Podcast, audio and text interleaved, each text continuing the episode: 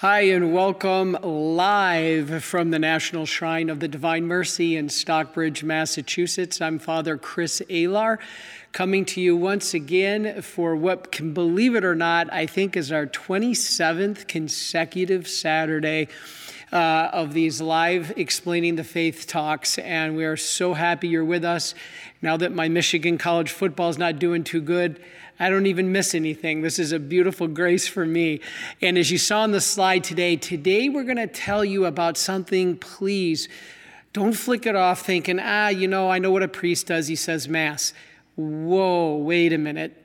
If you don't understand fully what we're going to talk about today, you will never completely love your faith and that is the meaning of the priesthood, things we absolutely have to know.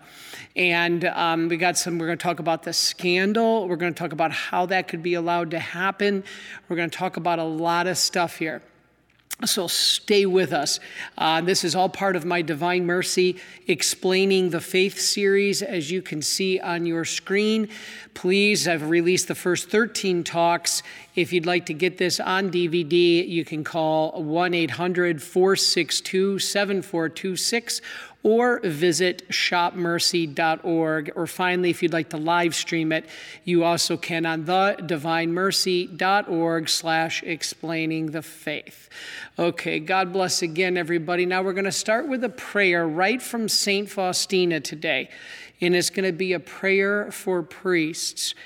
Now, if you are angry, and I'm, I know there are many justifiable reasons that if you've been hurt by a priest, that you are angry. This is um, uh, very unsettling and something we're going to talk about. But we need to pray for our priests, okay? And we're gonna um, we're gonna go through all the things of the role and how you to understand your faith is through the priesthood. Let us begin with a prayer then that was given to us by Saint Faustina to pray for priests. In the name of the Father and of the Son, and of the Holy Spirit. Amen. St. Faustina's prayer for priests. O oh, my Jesus, I beg you on behalf of the whole church, grant it love and the light of your Spirit, and give power to the words of priests, so that hardened hearts might be brought to repentance and return to you, O Lord. Lord, give us holy priests. You yourself maintain them in holiness. O divine great high priest, may the power of your mercy accompany them everywhere and protect them from the devil's traps and snares which are continually being set for the souls of priests. May the power of your mercy, O Lord, shatter and bring to naught all that might tarnish the sanctity of priests, for you can do all things. Amen. And in the name of the Father, and of the Son, and of the Holy Spirit. Amen. This is such a critically important topic. I actually should have probably did this talk week one um, but I uh, didn't have all my study, my research, and work done. I spent, you know, uh, weeks on each talk and overlapping. And so we hope now we're bringing you something that you can learn from. All right, our next slide is the infamous St. John Vianney. And you can see his picture there on the left. And what is that on the right? That's actually his incorrupt heart. That's actually the heart of John Vianney. Now, why do I show that? Because his heart was what transformed Ars in France. You know him as the Curé of Ars, all right, during the French Revolution. I put him up there because that's the kind of priest we need today. This is what we need. With everything rocking the church, the confusion, the scandals, the problems, um, the unfaithfulness. We need this. We don't need weak, effeminate priests, but we need soldiers. We need real men. And this is what we need to pray for priests that can stand up and fight, not just the evil one, but secular society and the lies that are being told to our Catholic faithful and the confusion. You know, um, in Vietnam, my father told me that you know, the Vietnamese snipers, the North Vietnamese snipers, were so um, disciplined that they would sometimes sit for days hidden as they would watch entire groups of American soldiers walk by, and they wouldn't fire a shot until they got one chance to shoot an officer. And then when they shot the officer, that is what wreaked havoc. The priest is the officer in our ranks. So we don't want to necessarily tear them all down. Yes, we are broken. There are many mistakes priests make. But when, when the scripture tells us, Mark 14, verse 25, strike the shepherd and the sheep will scatter. And so this is what's going on now. The evil one, he is after priests, obviously, more than ever, more than anyone else. This is why they need your help. The snares and the traps that he sets, he sets for all of us, for every human, but especially for the souls of priests.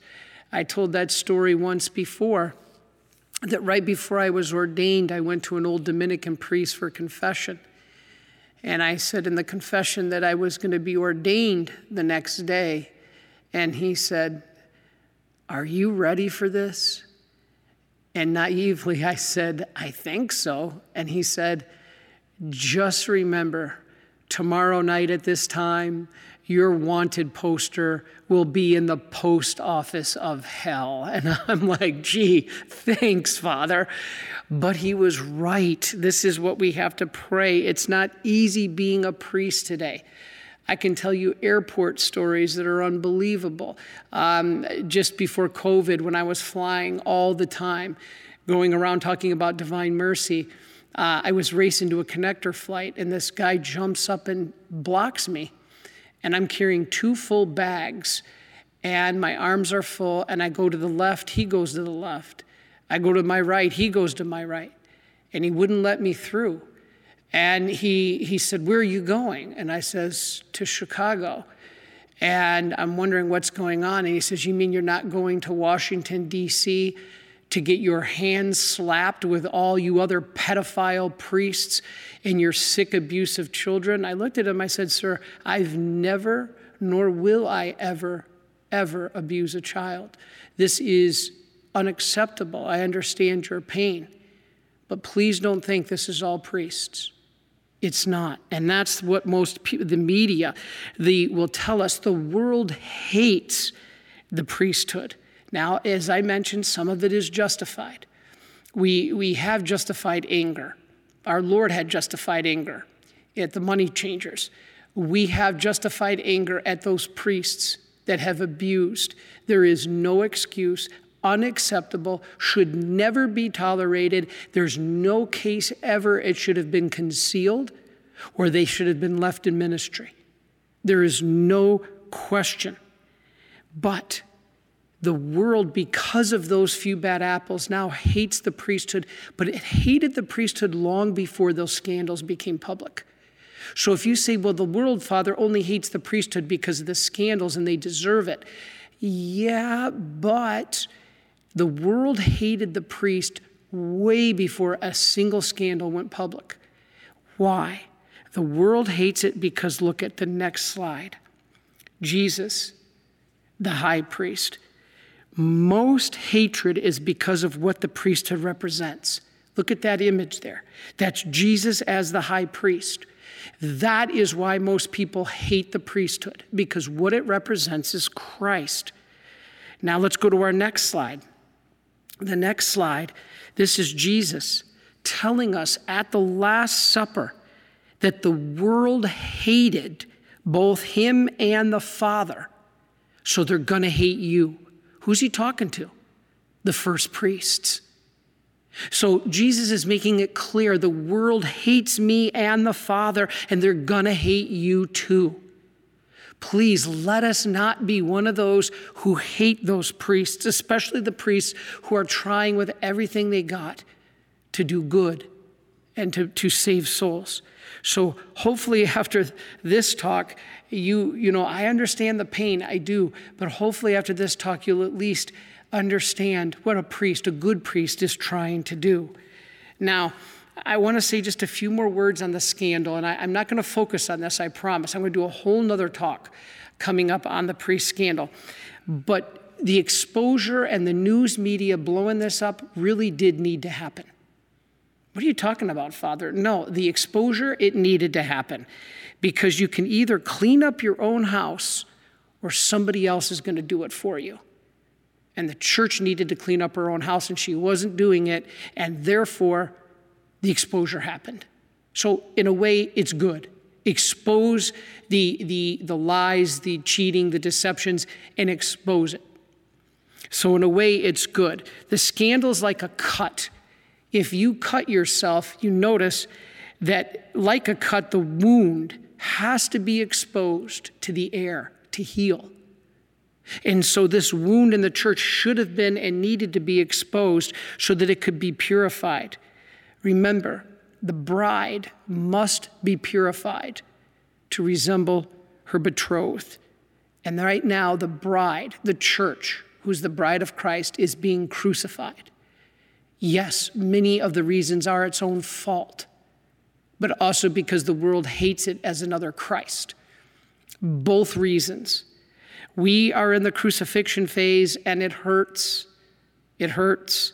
We cannot expect to not go through the crucifixion. Christ did. There can be no resurrection without a crucifixion, without the pains of Good Friday. So, this is why Next slide. It breaks Jesus' heart when those he has called as his priests turn away from his love. And this is what's happened in the scandal. This crushes our Lord. Those who have chosen, the priesthood is received from God, chosen by God, not by the man. I tell you one thing, I certainly didn't call myself I didn't want to leave my home and my business and my fiance. My parents tried everything to stop me from coming. My mom cried for three days. My dad said I'd never make it as a priest. I was making tons of money, had a great business. I was living on a lake with a home, a beach home, and, and uh, or a house lake, and a business, and, and a, a beautiful fiance. I didn't, I didn't want to be called. But I tell you, thank goodness I wasn't the one who chose the calling because I never would have had the grace to persevere. God gives the grace. And so people will say, well, Father, then if God calls the priest, then how do you explain these horrible priests? That's a great question. Most of those who were involved in the scandal, in fact, you could almost say all of them, were called. Well, Father, how could God call somebody like that? Didn't he call Judas? The problem is, those who are called, when they rejected the grace, they're like Judas. They were still called. Judas was called. He rejected the grace. All of these priests, Father, they shouldn't have been priests. No, he, they were called. They rejected the grace. There is no excuse. As I said, it can't be hidden. They need to be removed. However, the media, out of hate for Christianity, has made this look like it's only a Catholic problem. Some of the lies that have come out on, on the media have been traumatic, not only eh, to the church itself, but to individual priests who are innocent. I know two of them myself. Do you know that only 1% out of 44,000 Catholic priests are abusers? Now, that's still too many. One is too many. 0.0001% is too many. But the general population that is actually abusers is 4%. So, actually, statistically, the church, a priest, is way less statistically an abuser than the general public. Now, there should be none. I'm not saying that. But here's a fact you may not know 85% of all sexual abuse happens in the family. 85%. Now, these people are married, so it's not a celibacy issue. 14% happens in public schools and extracurricular activities, and only 1%, that's still too many, in religious institutions. And of that 1%, the Catholic Church is on the bottom.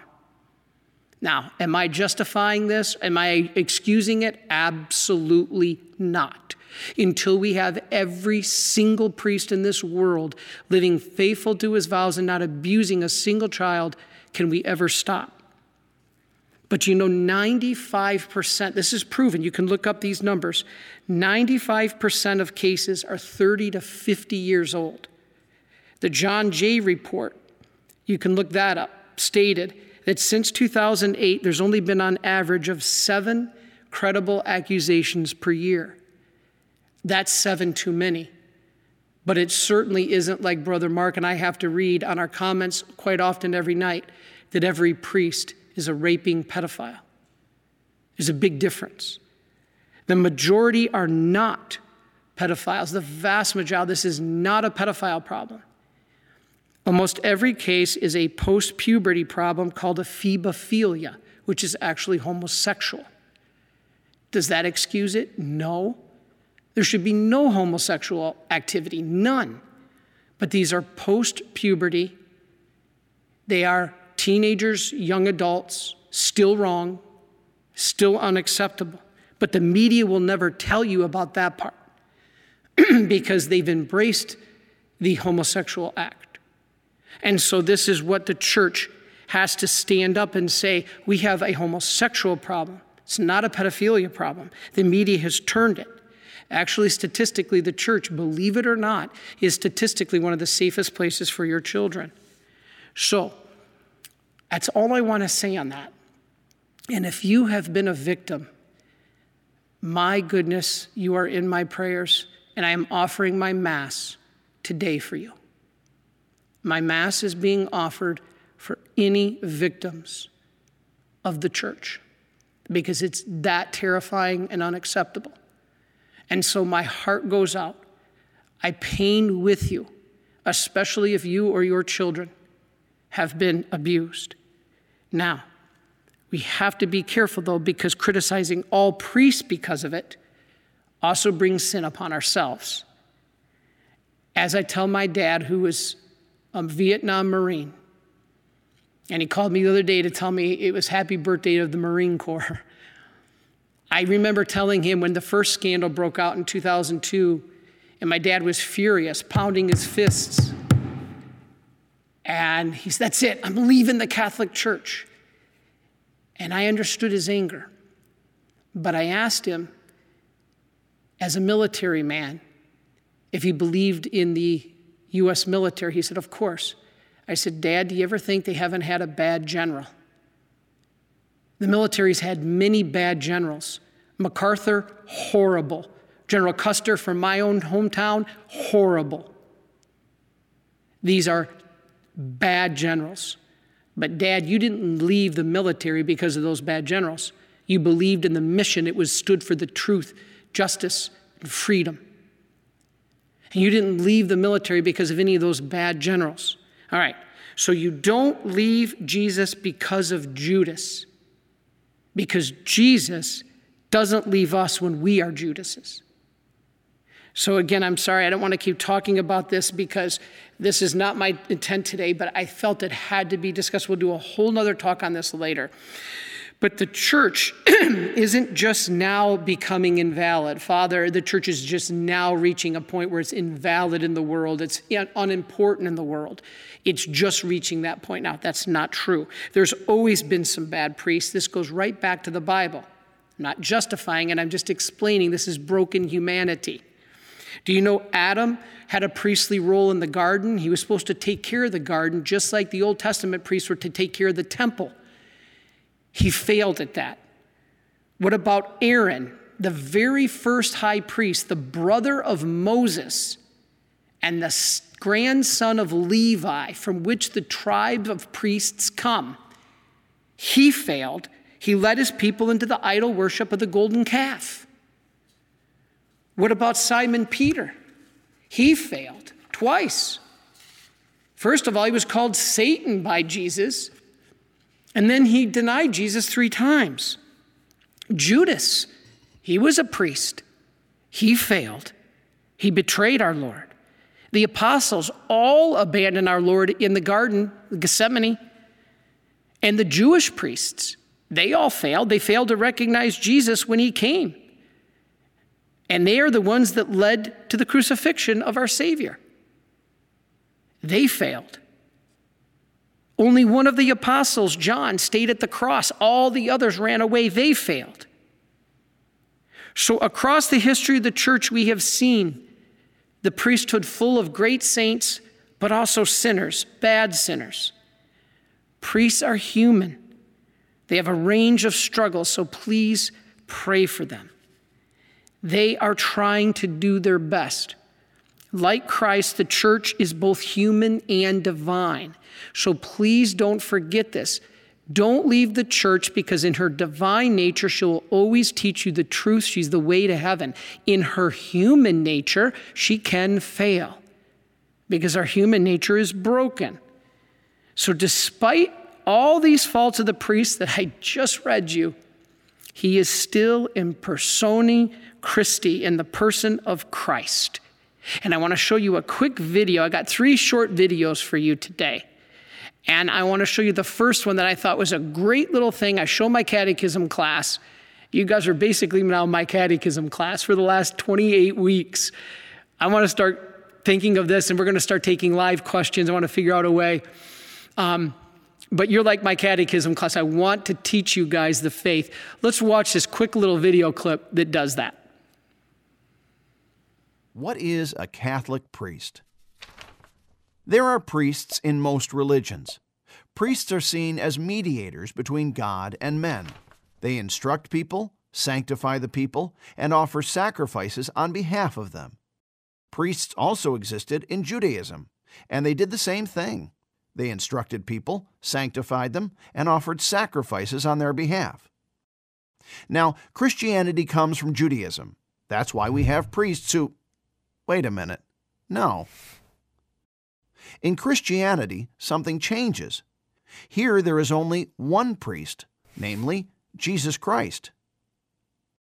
Just like other priests, Christ instructed the people, sanctified them, and offered a sacrifice.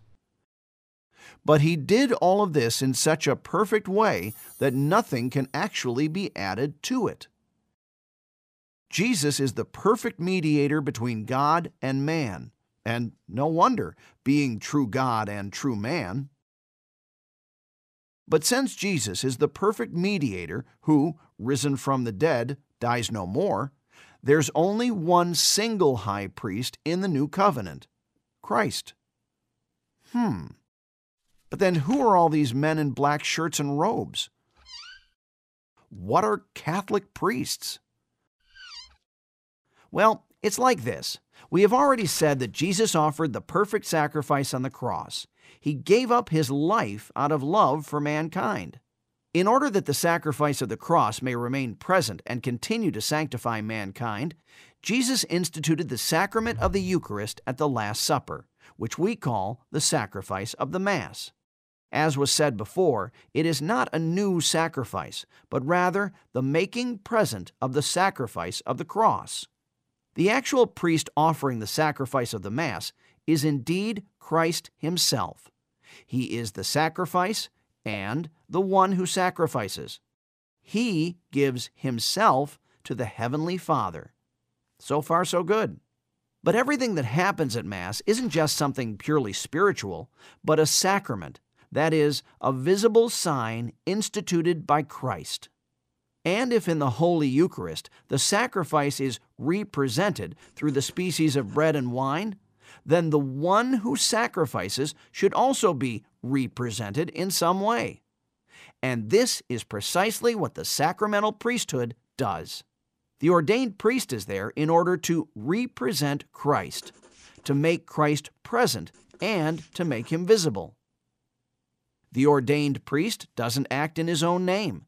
Rather, through his ordination, he participates in the one priesthood of Christ. Consecrated into the one priesthood of Christ, he acts in persona Christi, as it is called in Latin. This makes the priest in the Catholic understanding completely different from any priest in any other religion. The Catholic priest as a man doesn't offer for himself or for other people. He doesn't act in his own name or on account of his own personal holiness. No, in celebration of the sacraments and especially in the celebration of the Eucharist, he makes Christ present. The moments in which he is most a priest are the moments he is least himself. Sounds mystical, and it is.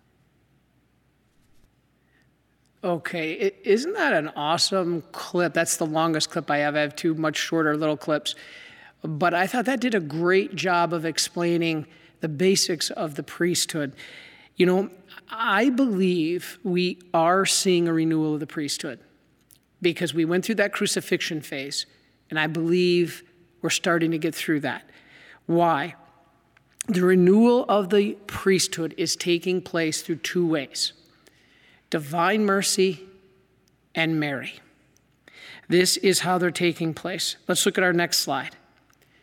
This is the answer Jesus and Mary, the divine mercy. So we have these two spiritual weapons. And you know what's interesting? Divine mercy and Mary are uniquely the two areas of focus of the Marians of the Immaculate Conception. Every other men's religious order has some charism. And for us to be focused on bearing, first of all, the first community to bear the title, the Marians of the Immaculate Conception. The Immaculate Conception, the first time that title was used was our community 350 years ago. And we are the ones who brought divine mercy to the world through St. Faustina. You can't get two more important spiritual weapons.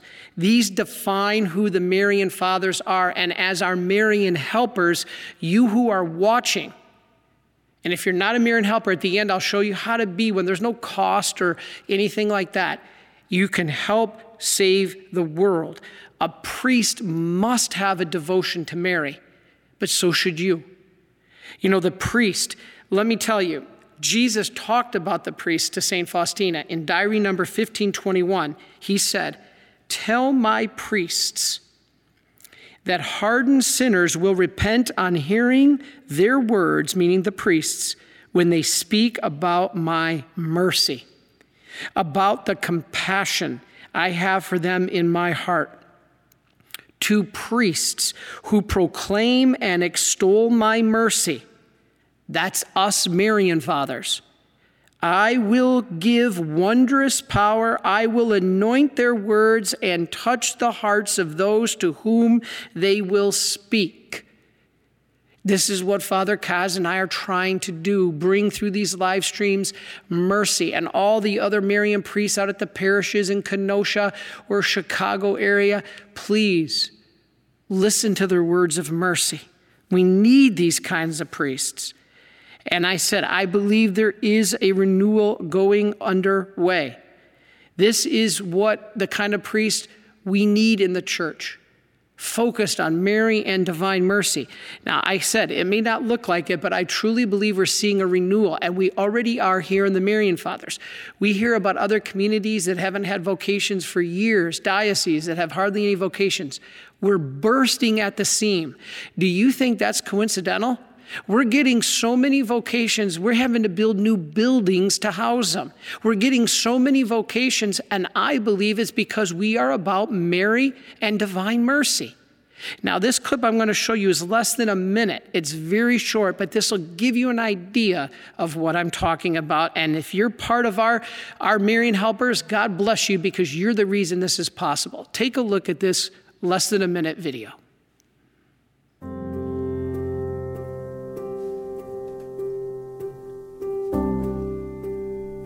The church, now more than ever, needs holy priests. Men who will sacrifice everything for the greater glory of God and the salvation of souls. What attracts so many men to the Marians is that we are Orthodox, Marian, Eucharistic, and apostles of divine mercy. Our men belong entirely to Mary. We are honored to bear her name three times in our official title. The Marian Fathers of the Immaculate Conception of the Most Blessed Virgin Mary. They want to be holy priests. help them answer the Lord's call. Please support our Marian seminarians.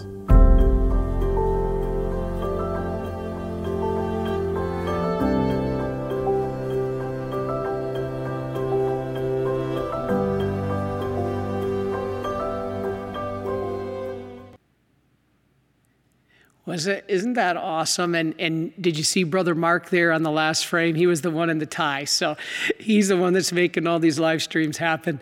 So um, you know it's awesome because God loves His priests and He's always calling them to be better, to repent. And we're seeing this at the Marian Fathers. God bless all of you for your prayers and support of them.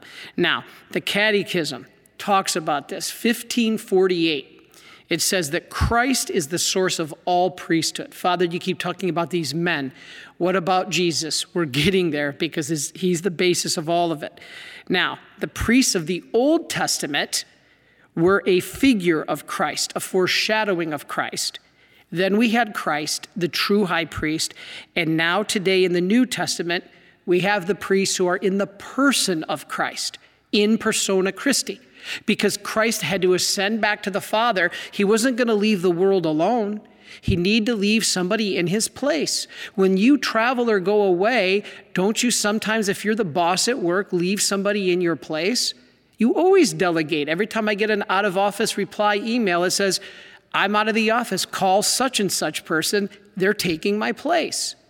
Jesus did the same thing. The people of God have always had priests to mediate between them and God. Well, wait a minute, Father. Jesus is the only mediator. Yes, this is true. But because Christ's body is the church, we go through the church, which is his body. So when you go through his body, you're going through Christ as the one mediator. The priest offers sacrifice to atone for the sins of the people. It has been this way since ancient biblical times. Our non Catholic Christian brothers have completely lost that understanding that a priest is needed because he makes atonement for the people's sins and he officiates the liturgy, not just a prayer service, which is what most non Catholic services have become just praise and worship and singing and praying, that's beautiful. We need it. But there's not a formal act of worship, of consecration, of sacrifice, of, of, of the meal and the sacrifice, which is the Mass. All right? At Mass, you offer, along with the priest, your sacrifice. What's going on at the Mass? The priest is offering the ultimate sacrifice. Remember, the Mass is both a meal and a sacrifice. That altar is a table, a table for the meal, the bread and the wine, but it's also the sacrifice of Christ with his body and blood. Now, at Mass, you are to offer your sacrifice, your love, excuse me, your life. The offer the sacrifice of your lives to the Father in union with Christ who's offering his sacrifice to the Father. This is when the priest holds up the paten and the chalice and he says, Through him and with him and in him, O God Almighty Father. That's the sacrifice that Christ is making of himself to give back to the Father in atonement for our sins and the sins of the whole world. That's the prayer of the chaplet. You too are to unite in that sacrifice and offer all yourself, your joys, your hopes, your, your praise, your, your sorrows, your pains, your sufferings, your excitements. You offer them up. Now, all Catholic priests operate in in persona Christi capitis, which means in the person of Christ, the head. This is important because Christ was a man, and I don't want to get into this topic, we'll talk about this some other time. The priest is also in the person of Christ, who was a man. That's why the church state that they don't have the authority to ordain anybody but men, not because they're sexist. In fact, a cloistered nun can have a higher calling than a diocesan priest. I've talked about this in the way of life. But by the sacrifice, the priest is the in persona Christi capitis, which means in the person of Christ, the head, and Christ was a man. That's why the, the man is the priest. Women, you have a role in a spiritual motherhood that is different, but critically important. You know, that it's, it's, it's not the role for the men to be the spiritual mother or the mother to be the uh, spiritual father. Those belong to the priests, the spiritual fathers. That's why we call them father. And I'll talk about that in a minute. Why it says don't father, don't call or don't call anybody father. I get that question all the time. We'll talk about that. But anyway, if any woman could have been a priest, it would have been Mary, right? You know, um, why not? Why wasn't Mary a priest? All right, we're going to go to the Bible. We're going to talk about the Old Testament priesthood first. All right, let's look at our next slide. Did you know that there are three kinds of priests? Here's the Old Testament priest. All right, take a look there. What's going on? You have the pagans challenging, and you have the high priest. Let's go through who the priests were in the Old Testament. First was Aaron, the high priest. He came from the tribe of Levi. Levi was his grandpa, and Aaron's brother was Moses. So you hear the tribe of Levi, that means the priests. Levi was the grandpa, Aaron was his grandson, Moses was his brother. And Aaron became the first high priest, so we had that kind of priest. Then the priest that came from Aaron, the line of Aaron, was another group of priests. And then all the Israelites, believe it or not, shared in the priesthood. And so do you in the common priesthood of Christ. We'll talk about that. Now, this tribe of Levi, or the priests as we have it, are an important factor here because they're going to play into this. I'm going to explain to you right now. This might get a little confusing, but stay with me. Where did the priesthood come from? All right. Jesus came from the line of David. You might have heard this. Jesus comes from his father David, the line of David. But was David a priest? No, David was a king. So Jesus also is a king. He comes from the line of David. But wait a minute, Father. Who are the priests then? As I said, Levi. And, and, and, and then, Father, why didn't Jesus come from the tribe of Levi? They were the priests. Okay. Yes, it's true that in most of the Old Testament, priests and kings were not the same. You were either one or the other. If you were a king, you came from the line of David. If you were a priest, you came from the line of Levi. So, so this is what we have to understand was very important. Now, it was prophesied that the Messiah was going to be a king. So all the Jews believed that the king or the Messiah was going to be a king and not a priest. This is why when Jesus came to Jerusalem, riding the donkey, they worshiped him or they reverenced him as a king, but not yet as a priest. It wasn't until the Last Supper that Christ revealed himself as a priest. But how could he do this when they normally, the kings weren't the priest? Jesus professed himself as both a king from David and a priest. Now, how do we know this? The book of Hebrews is the only place in the Bible where Jesus is called not just a king, but a priest. Hebrews 7:17, the Messiah or Jesus was a priest, not after the order of Aaron and Levi, where the most priests came from, but according to the order of Melchizedek. You may have heard that term. Let's look at our next slide. Who was Melchizedek and what was his significance. He's in Genesis and Hebrews, very important. He's even in the Psalms, Psalm 110 is Melchizedek was representative of the priestly line. Now notice this, priestly line which a king of David's line would come. Now that means Melchizedek was a king and a priest. Yes, the order of Melchizedek means the firstborn is both going to be a king and a priest. Well, wait a minute, Father. What are you talking about Levi then and, and, and David and the kings and the, and the priests being separate? Melchizedek came before any of them. Melchizedek was a priest during the age of patriarchs, way before Levi or David, and he blessed Abraham. And so this means that he was greater than Abraham and Abraham's descendants, Levi and David. He was appointed, he was an appointed priest directly by God, whereas the descendants were just by blood. Again, he was chosen directly by God. So was Jesus. So, in the original form of the priesthood, it was of the order of Melchizedek, and that is what Hebrews tells us Jesus comes from. He comes not from the line of David in the line of the Levite priests, but actually from Melchizedek. Melchizedek is critically important because he blessed Abraham, meaning he was a priest, but it also tells us he was the king of Salem.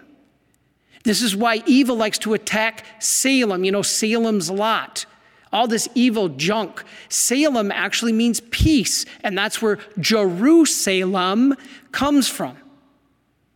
So Melchizedek was the king of Salem, which became Jerusalem way ahead of any of these other guys. He is a king and a priest of Salem who blessed Abraham. And then it says he offered up sacrifice of bread and wine.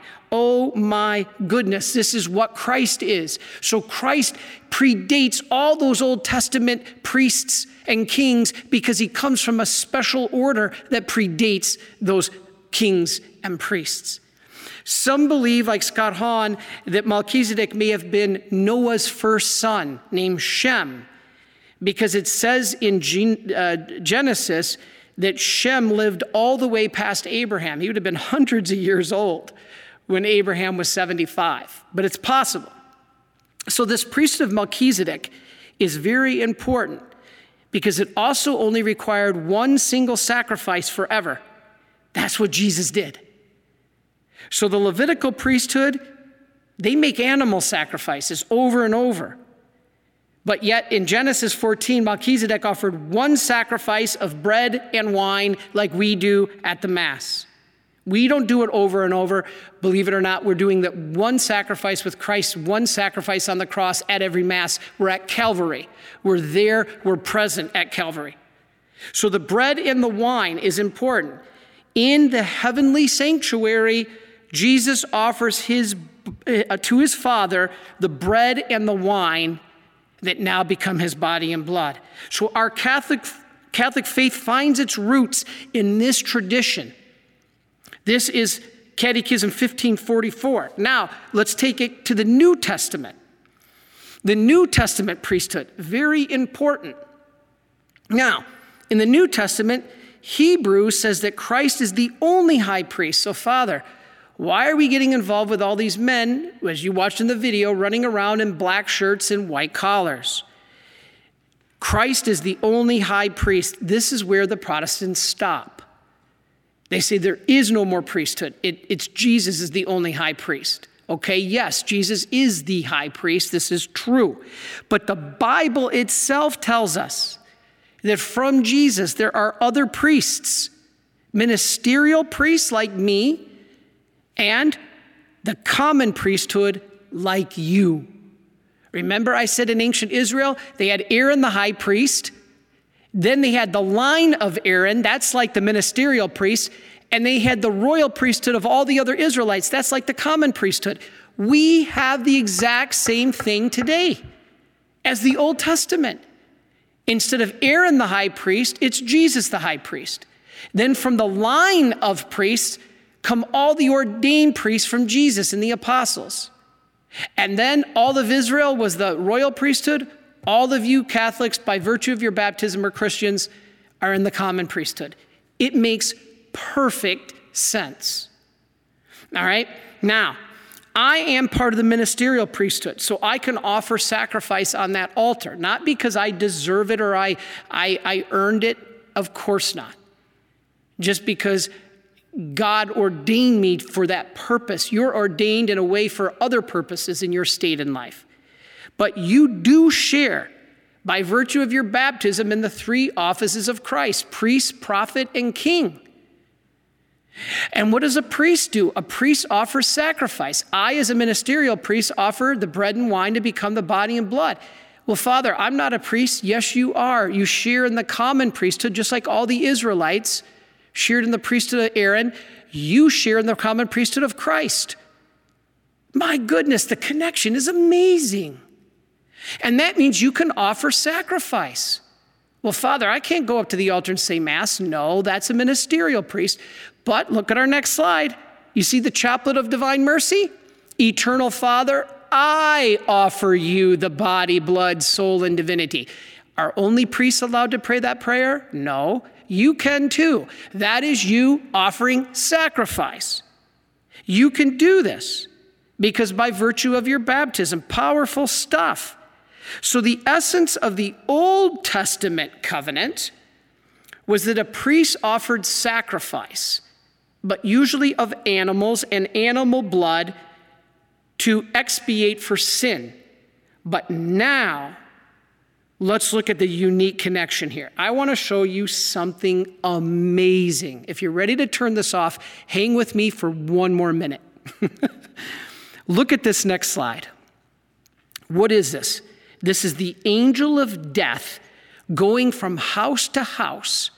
And if there's no blood on the doorpost of the slain animal, the lamb, it will take the firstborn child. If it finds the blood spread over the doorposts, it will pass over the house. That's where the word Passover comes from. Now, listen to John Chrysostom, St. John Chrysostom. The angel of death fled when he simply saw the sacrifice of animal blood on the doorposts of homes of believers. This blood, look at the picture. This blood came from the sacrifice of Old Testament priests. They sacrificed lambs. Now, look at our next slide. How much more will the devil flee when he sees the true blood from the high priest, the real lamb? This is Jesus Christ. How much more will the devil flee when he sees the true blood from the true high priest, not any lamb, the lamb, the lamb of God, Jesus Christ? It's not symbolic blood anymore, it's his actual blood. And what John Chrysostom says is amazing. He says, How much more will the devil flee when he sees that true blood on the doorpost of your soul? What's the doorpost of your soul? Not around the physical door, your lips. So when you receive Holy Communion and the precious blood is on your lips, the doorpost to your soul is being protected from the angel of death. This is incredible. How could we not see the value of what we are given in the Mass? The doors of our soul are guarded by the blood, just like the Old Testament blood was put on the doorpost. Your blood of the precious blood, Lord Jesus Christ, protects my soul and the doorposts of my soul, my lips. So Jesus is now this new priest, this high priest, once and for all. But how do we know that that priesthood, like non Catholics think, ended with Jesus? They believe it with Jesus, it ended. No, it was handed down at the Last Supper. How do we know that?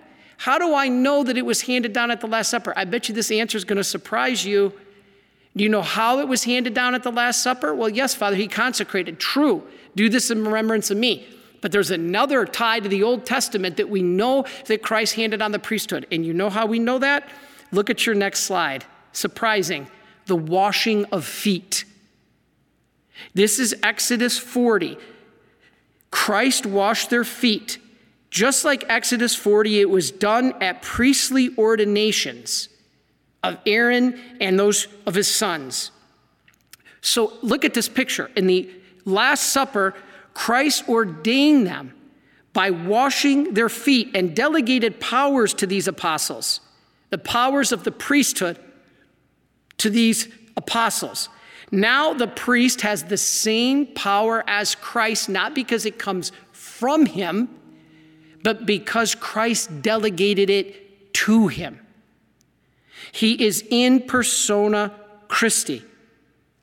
Christ had to ascend to the Father, so he isn't going to leave us alone. So, how is he present to us? By the Eucharist. Okay, but you don't have the Eucharist without the priest. We have to have the priest. In the confessional, yes, it's Jesus in there, but I always ask my catechism class, guys, in the confessional, is it the priest who forgives your sins? And even my adults say, no. The answer is yes. Not because the priest did anything to deserve it, but because Christ gave him that power. He delegated it to him. Christ forgave sins here on earth to show that he had ultimate authority. And when you have ultimate authority, you have the power to delegate it. Father, how do you know Christ gave him that power? Well, all you have to do is open your Bible. Matthew 16, 19, Matthew 18, 18, John 20, 23. Whose sins you forgive are forgiven. I'm sorry I get so passionate about this. Whose sins you retain are retained.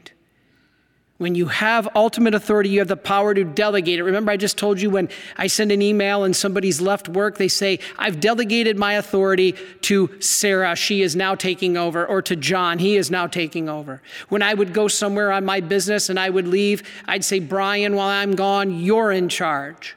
If there's somebody to hire, you hire. Somebody to fire, you fire. If there's a bill to pay, you pay it. Did he do anything to deserve that? No, I built the business. I started it. I founded it. I delegated him that power. That's what Christ has done with the priest. In confession, the priest was given that power, not from him, through him.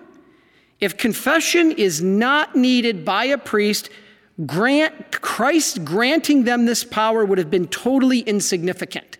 Why would Christ have done it? If you don't need the priest to forgive you in the confessional. It would have been wasting his time. So, this is why we look at our next slide. I love this painting. Look at this. The power doesn't come from the priest. Look at this. It's God's power through the priest. You see that happening?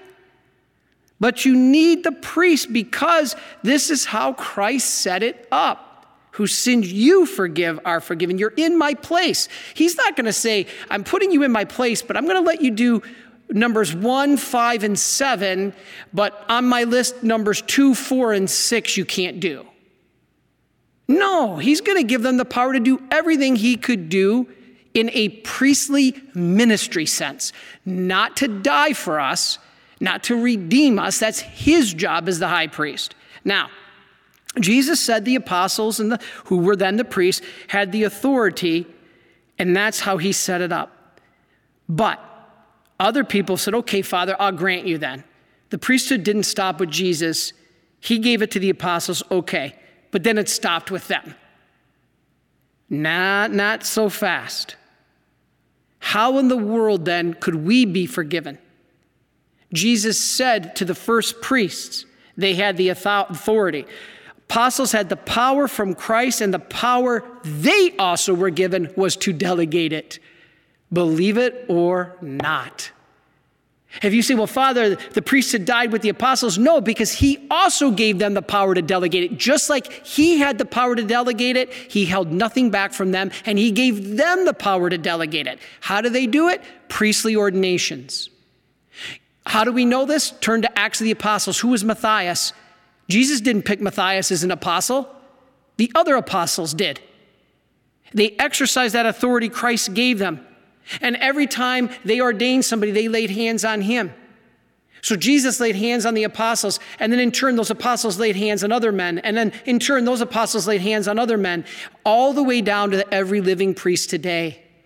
When I was ordained a priest, Bishop Holly lays his hands on me, I can be traced physically back to Jesus Christ. That's mind boggling.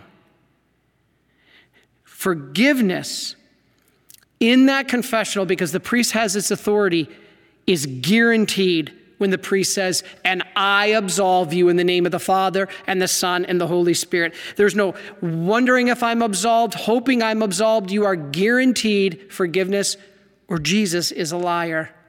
And nobody is going to claim that. All right? Now, Christ commanded the apostles and preach as you go saying quote the kingdom of heaven is at hand. Heal the sick cleanse the lepers cast out demons raise the dead. You received without pay give without pay. Go. That's what the priest does. He was given this authority. Jesus gave him authority to do all this well father i've never seen a priest raise somebody from the dead oh yeah go to one confessional you were raised from the dead if you were in a state of mortal sin, you were dead. And he says here, praise, raise from the dead, cleanse, cast out demons. That's exorcists. Heal the sick. We see that at healing masses. Raise the dead. Every confessional is a resurrection from the dead. That's the priest. You received, now go give. He chose them to offer sacrifice at the Last Supper. How? Do this in memory of me. He chose to make them disciples of all nations. He said, Go and baptize in the name of the Father, Son, Holy Spirit. That's why the priest baptizes. The apostles had successors just as the apostles were successors of Jesus. As I said, go to the Bible, Matthias and others. So the priest is like Christ on all things except sin. but Father, wait a minute, I'm not going to call you Father because the Bible says, call nobody your Father. I am amazed that this is the number one complaint I think I get as a priest. It boggles my mind how many of these emails I get and comments. It, it, it, it shocks me, but it's okay. I want to explain it again. To call no one your father, Jesus did not mean to call no one an, or a, a, a father. It seems like a contradiction, yes, but he didn't mean to say, never say the word father or not to refer to someone as your earthly father. My gosh, what about the fourth commandment? Honor your father and your mother. Jesus means that there's only one creator, one true Abba, father, meaning creative father. My goodness, the fourth commandment tells us we have earthly fathers.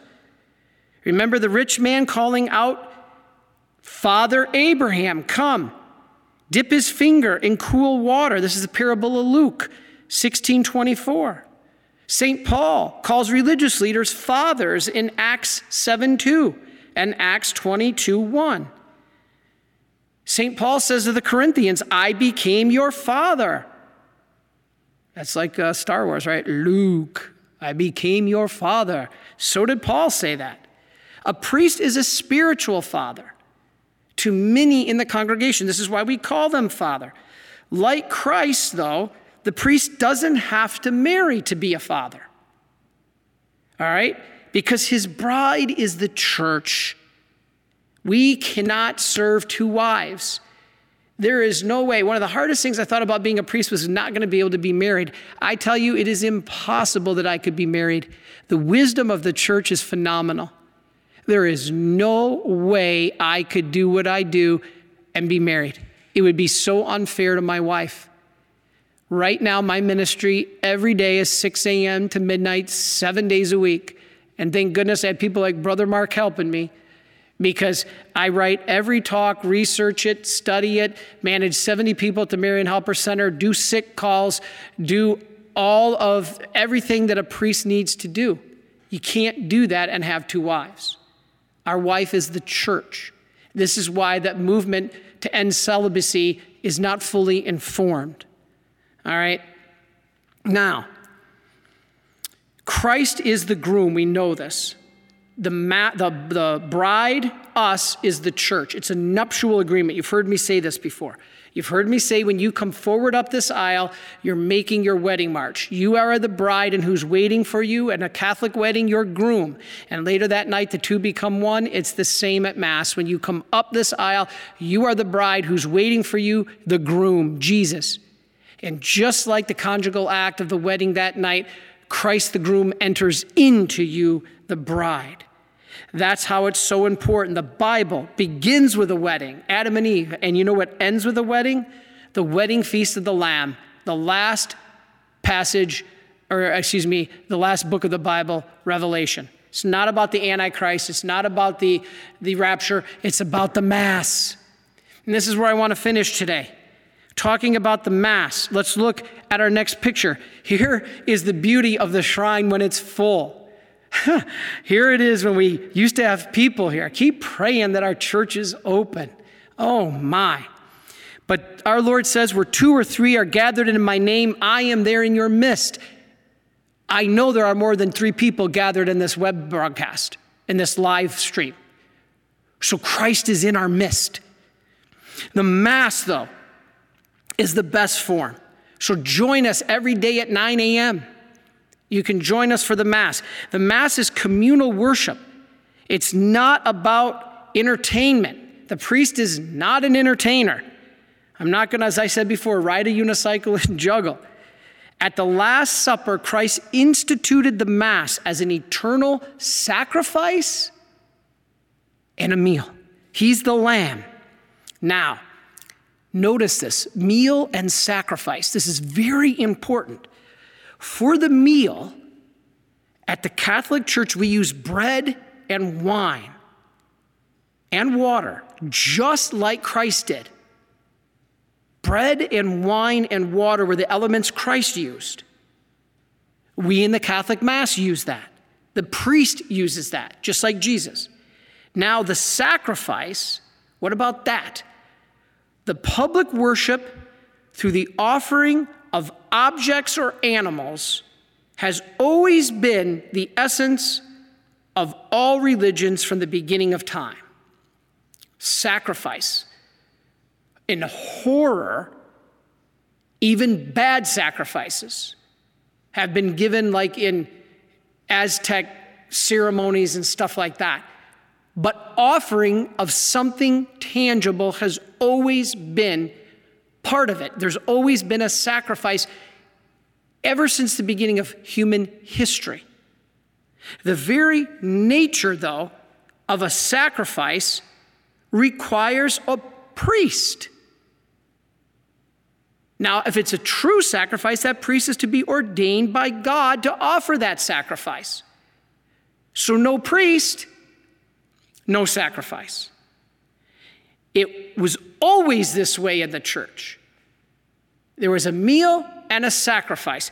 It wasn't until the 1500s that the Protestants began to reject the idea of a sacrificial mass and a meal and replace it with just focus on music and prayer. That didn't happen for 1500 years. Yes, Jesus is the one sacrifice and the one sacrificing. Jesus is the one being sacrificed, and he's the one offering. He's both, think about this for a minute. On the cross, who was being sacrificed? Jesus. Okay, and on the cross, who was the one offering the sacrifice? Jesus. He was both the one being offered and the one offering. Now, here's what's fascinating. Today, the one being offered is still Jesus Christ. It always will be in the Eucharist. But the one offering is now the priest, as it has always been. And Christ brought them together. Wow. I wish I had much more time to go on this, but I'm sorry. I got to wrap her up here. I'm going to finish with some aspects of the Mass and what the priesthood and why he does what he does that might help you better understand the Mass. Let's take a look at a couple of these. All right, let's look at our next slide. The Catholic priest's alb. What is this? Alb means white. That's why Divine Mercy Sunday used to be called Albis, meaning Sunday in white. You're purged of all your sins. Alb means white. You see a priest wear that garment, it's white. It also reminds the priest of his baptism. That's why the baby christened wears white. It's purity. That's why the priest puts on the white. Now he'll wear a belt around that. Alb, we call a cincture. What's the purpose of that? It symbolizes the Bible command to gird your loins. So the priest is doing that. Let's look at our next slide. This is a chasuble and a stole. All right, chasuble comes from the Greco Roman times. Why? The word means house. What is that, Father? It was a cape to protect them, like a house protects you in storms. The chasuble was like this cape, which means house to protect those inside. Now, the stole, as we saw on the screen, is, was crisscrossed, and it still is in the extraordinary form, right? But to represent the cross that Christ died on and the Roman soldiers whose belts were crossed for their provisions and to carry their swords. Very interesting. Now, what about colors? I just showed you green up there. What are the colors the priest wears? All right, there's white or gold. When does a priest wear white or gold? This is anything to do with the resurrection. White means purity, as I told you and giving glory to God. So when the priest wears white, it is a feast in honor of our Lord, Mary, or the saints who were not martyred. All right? The next would be red. Well, the red one means fire or blood. Why would a priest wear that? Those masses for the Holy Spirit. That is important because the church was born of blood and water, the gift of the Holy Spirit or for the saints that were martyrs. That's the blood, and the fire is the Holy Spirit. Now, what about green? We just showed you a green there. The green means hope. That is ordinary time. In ordinary time, we have hope. Then the priest also wears violet or a purple. There's two different kinds of purple. You have the Advent kind, and you have that at Lent. It means penance. Both Advent and Lent are penitential seasons. And yes, the church still allows black. What is black for? Mourning, funerals. And even once in Advent and once during Lent, rose, not pink. Okay? Um, this is allowed in one day in Lent uh, Dogate, uh, uh, Legate Sunday, um, uh, Laetare Sunday, and um, those are in Advent and Lent. Okay, so different colors. Now, what about the meaning of these vestments? Here's where I want to finish. They're symbols of Christ's passion. All right, what is an amice? An amice, if you've seen a priest, is the white cloth put around his collar. If you ever notice a priest is supposed to cover his collar at every Mass. Now, sometimes the alb doesn't fit right, or the collar comes down, and, or the uh, alb comes down, and you can see the collar. But an amice is like a white handkerchief that goes around. It's like the blindfold that Christ wore at his crucifixion. The alb we talked about, that was white, meaning purity, was the garment Jesus wore while on trial and while he was being mocked and beaten. They believed he had a white garment like an alb on. What about, I talked about the cincture, the ropes. What is that meaning? They meant or symbolized the ropes that tied Jesus during his scourging. What about the stole I mentioned? The priest crisscrosses those in the old rite. It means the cross.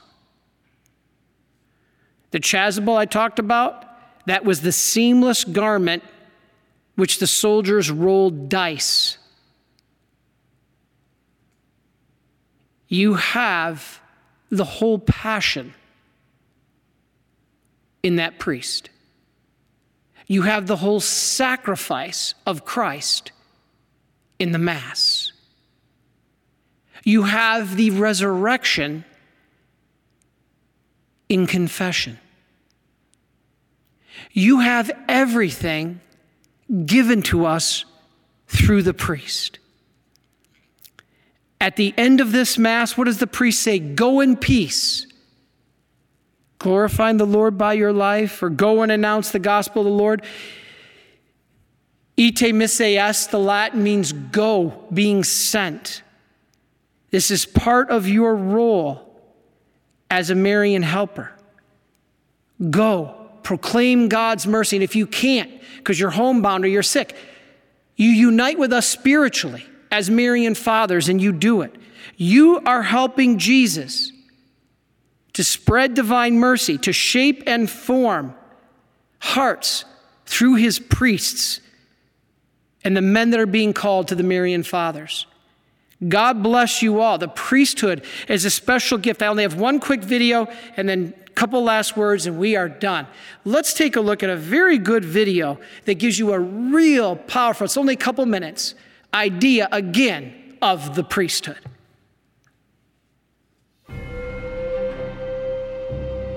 St. John Vianney said the priesthood is love of the heart of Jesus, meaning that Jesus loved his world, still does, and wants to be able to minister to his world.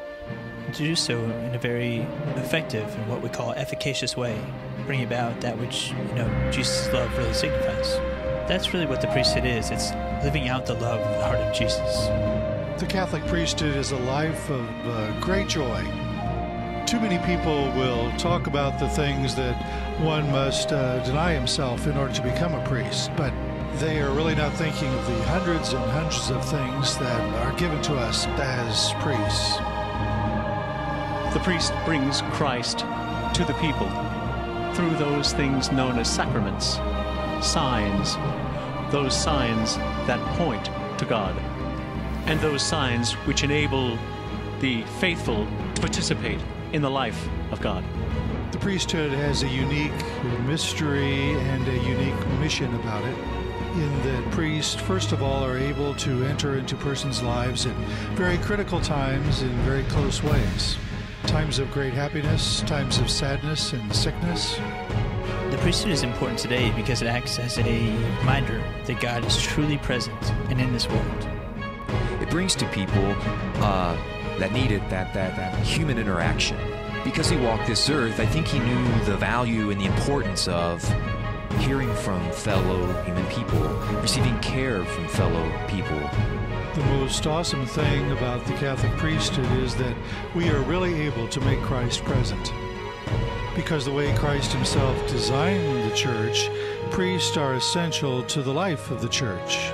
Without the priests, no sacraments. Without the sacraments, there is no Catholic Church.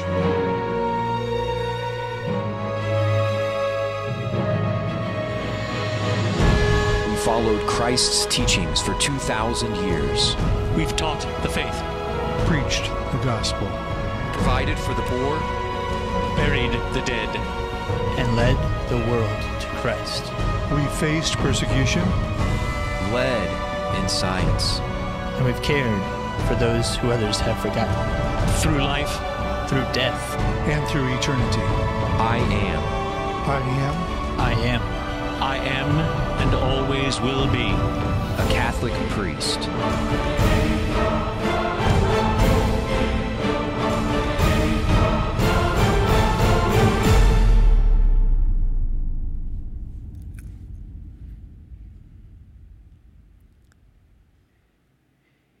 Isn't that a powerful video of what a true priest does?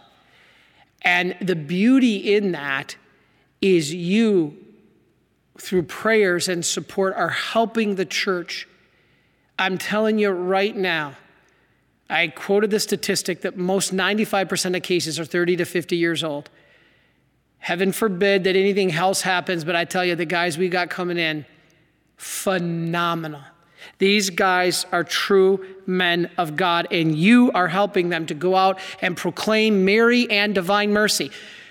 Yes, please support any way you can, anything to do with the church. But if you really think about the two most powerful spiritual weapons, that's why I'm a Marian father. Mary and divine mercy. And God bless every one of you, Marian helpers, that are helping us get this message. We can't do this without you. All the streaming Brother Mark's doing with the equipment came from your guys' beautiful support and prayers. The men that we have coming to us come from your prayers. So, Jesus sent his disciples out two by two. That's us priests and brothers. But did you know that he also appointed 70 others as well? I bet you didn't know that. And he appointed those 70. You are part of those 70 symbolic that are called out to go and proclaim the message of mercy, even if it's just from your own room by being a Marian helper. As Jesus said, quote, this is Luke 10, 2. The harvest is plentiful, but the laborers are few. Pray, therefore, the Lord of the harvest to send out laborers into his harvest. God bless all of you for doing that. Thank you to our Marian helpers. Please pray for the priesthood. And if you want to help us continue on this mission of bringing Mary and divine mercy to the world, please look at your last slide micprayers.com. It takes less than 10 seconds and there's no cost. It doesn't cost anything. If you just even if you can't if you can't support us even with a dime financially, that's not what matters. Of course, we need to keep lights on too and that's important, but what's most important is you unite with us in prayer. We pray for you. You receive the graces of all the masses, rosaries, prayers, and penances, just like you were a member of our religious community, just like you were a Marian of the Immaculate Conception. Actually, kind of makes me jealous because some people can have wives and families and children and still get the fruits that I get having sacrificed the wife and the children and the home and the business. But that's okay. That's where God's called me to be, and I've never been happier than I am right now in my whole life. I am tired and I get exhausted sometimes and even impatient. But the mission God has me on is the mission of divine mercy and Mary. Please join us in that mission. Visit micprayers.com and please join us in our daily mission of bringing the Mass to the world, 9 o'clock, our chaplet daily at 3, our rosary at 5, and again every Saturday live here from the National Shrine of the Divine Mercy. So God bless all of you. And I hope and pray for health and well being for all of you. And don't forget, pray for your priests. And may Almighty God bless you, the Father, the Son, and the Holy Spirit. Amen.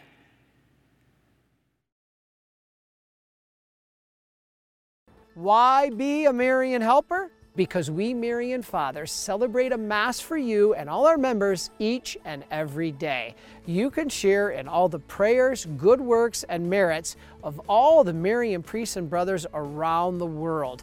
And now you can share the graces just as if you were a Marian priest or brother. Every All Souls Day, we see a Mass for all the deceased members of the Association of Marian Helpers.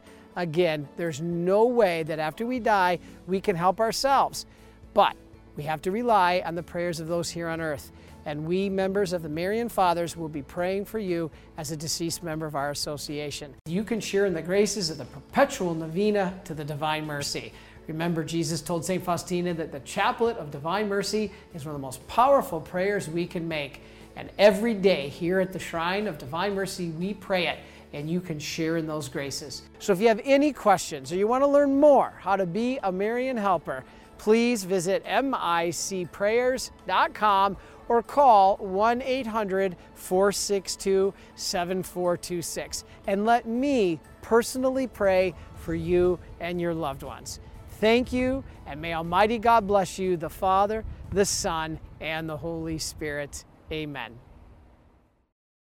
Hello, everyone. If you're like us in the state of Massachusetts, where our governor has extended the non essential business closure, you're going to be at home looking for things to do. There is probably no better time ever, before or after, than right now, than to get closer to God. You see, you cannot love what you do not know. So we want to help you to love God a little bit more by knowing Him. instead of sitting at home on your couch watching reruns of Miami Vice like my cameraman Giuseppe. No, I don't. I, I think that we have an opportunity now more than ever to learn our faith. That is why I have produced a new video DVD series that can be used as small groups and parishes or right at home on your own couch that is called Explaining the Faith. These are my 13 favorite talks I've ever done that are regarding what we need to know about Jesus, Mary, confession, communion, why would a good and loving God allow suffering, and especially a walkthrough of the entire Mass from the start to the finish and everything that you need to know about it. Tell you what, here's a quick clip. In the church, it's just not come to stand, sit, and kneel, it's to engage in this most incredible mystery. This is what it is. The church, what makes the Catholic Church the Church of Christ is the sacraments. The sacraments are just symbols, they do something, they're actual grace. Sacraments, if you remember your definition from Catechism, are efficacious signs, meaning efficacious, they do something. They're not just symbols. They're efficacious signs of God's grace, instituted by Christ and entrusted to the church by which divine life is given to us. We have it so that Christ can enter into us and live in us. Now, if we don't receive Him worthily, what happens? We lose that grace. So please consider now is the time to get closer to God, and we're going to show you how. As I said, this DVD series has 13 talks that you'll be able to learn more and share your faith with everyone that you love to help get yourself and them to heaven. So please visit shopmercy.org or call 1 800 462 7426 to understand our faith better than ever before and to hear it explained in a way like never before. Thank you and God bless you.